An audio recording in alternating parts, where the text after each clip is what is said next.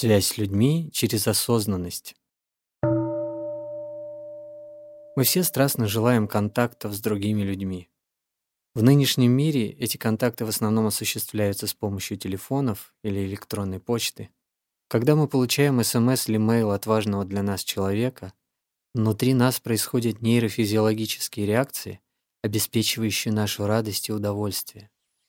Поэтому мы испытываем неудобства, если наши гаджеты не лежат у нас в руках или хотя бы где-то поблизости. У меня нет мобильного телефона, но я не чувствую себя оторванным от друзей и учеников. Я часто о них думаю.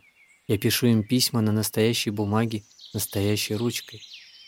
Для того, чтобы написать одно письмо другу, у меня иногда уходит несколько дней или даже неделя — но при этом у меня появляется много времени для того, чтобы думать о нем.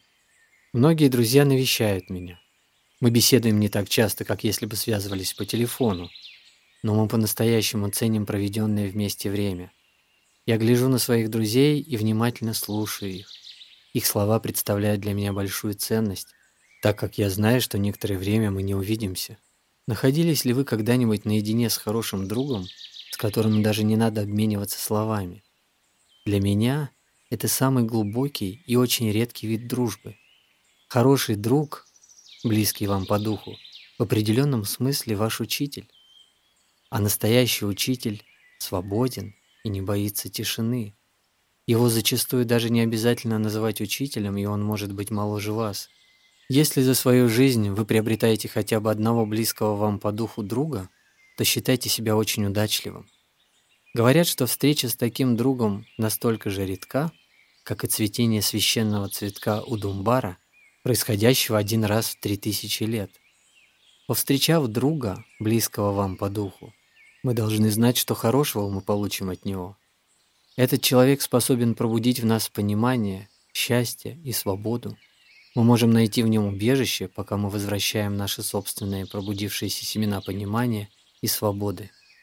В конечном счете мы осознаем, что нам от нашего друга не нужны какие-то особые эмоциональные или материальные приобретения. Мы не нуждаемся в том, чтобы он дарил нам купленные в магазинах подарки или показывал другие знаки внимания. Время, отпущенное нам на дружбу с этим человеком, стоит использовать очень рационально.